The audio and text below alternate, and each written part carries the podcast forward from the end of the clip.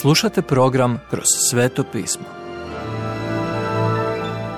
Poštovani slušatelji, dobrodošli u radio program Kroz sveto pismo. U današnjem programu razmatramo Otkrivenje Ivanovo autora Venona Megija. Osobna pisma od Isusa osobno. Otkrivenje druga glava od prvog do sedmog stiha. Jednom kad vidimo gospodina Isusa Krista u visini i uzdignutog u slavi, spremni smo čuti i istražiti poruku otkrivenja. U otkrivenju druga i treća glava sam gospodin Isus šalje sedam pisama pojedinim crkvama. Ove crkve zajedno čine složenu sliku crkve u svim dobima predstavljajući jedinstveno razdoblje crkvene povijesti. Većina pisama započinje riječju pohvala i osuda, a završava upozorenjem. Istražimo ovih sedam izvanrednih poruka i uzmimo k srcu ono što gospodin Isus govori i njima i nama. Pismo broj 1 crkvi u Efezu. Ljubi me opet. Efez, nazvan azijskim svjetlom, bio je nevjerojatno mjesto dok su tamo u prvom stoljeću živjeli Ivan i Pavao. Pavao je došao u Efez na svom trećem misijskom putovanju i kasnije Ivan, sin Groma, ovdje dolazi kao pastor. Kao rezultat njihovih službi ovdje, ogroman broj ljudi se obratio Kristu.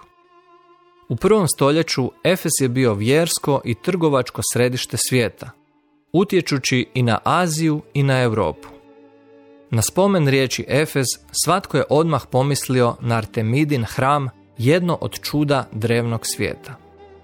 Obožavan od više ljudi nego bilo koji drugi idol u to vrijeme, Artemida Efežana zahtijevala je najdevijantnije seksualne i vjerske obrede, pretjerane i opake. Ovo je bio svijet pred kojim je crkva u Efezu stajala kao svjetlo u tmini. Isus im reče, znam što činite za mene, vaša su dijela dobro učinjena. Znam i ja, umorni ste, ali strpljivo to podnosite. Dokaz duha koji djeluje u njima. Efežani su odbijali podnositi zlo. Testirali su sve koji su dolazili u Efes i tvrdili da govore u ime Boga. Ako se uspostavilo da su lažljivci, zamolili bi ih da napuste grad.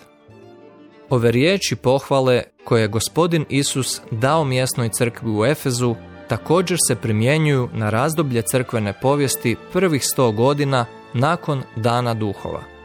Ali on primjenjuje i ovu osudu. Oprezno, ostavljaš svoju prvu ljubav, redak 4. Izgubili su tu intenzivnu i entuzijastičnu odanost Kristovoj osobi.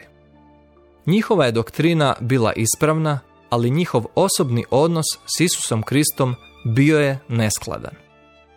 Što bi trebali učiniti po tom pitanju? Gospodin je rekao, sjeti se.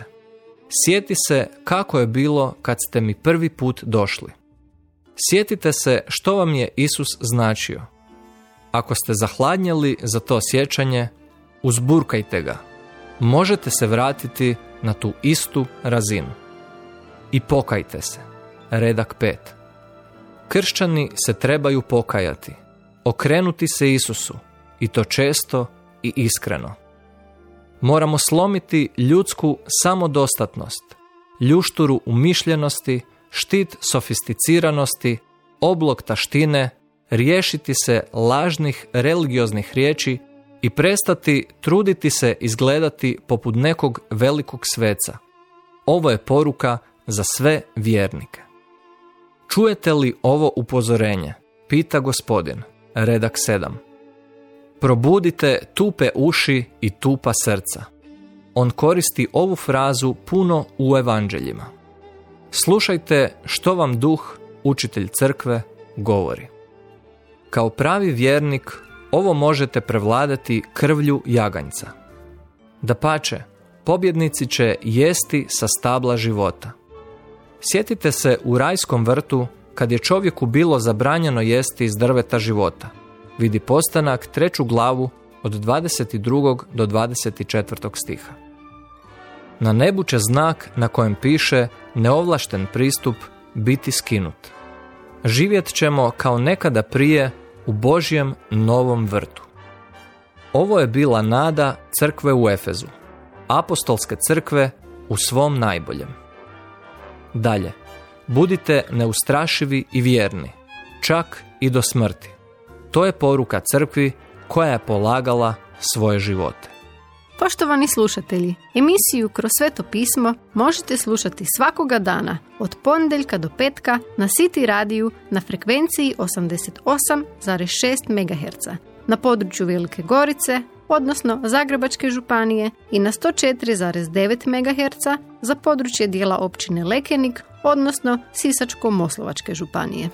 Pozivamo vas da nas posjetite na mrežnom mjestu ttb.twr.org i www.kršćanskiradio.org gdje možete poslušati dužu verziju programa kroz sveto pismo. Do slušanja.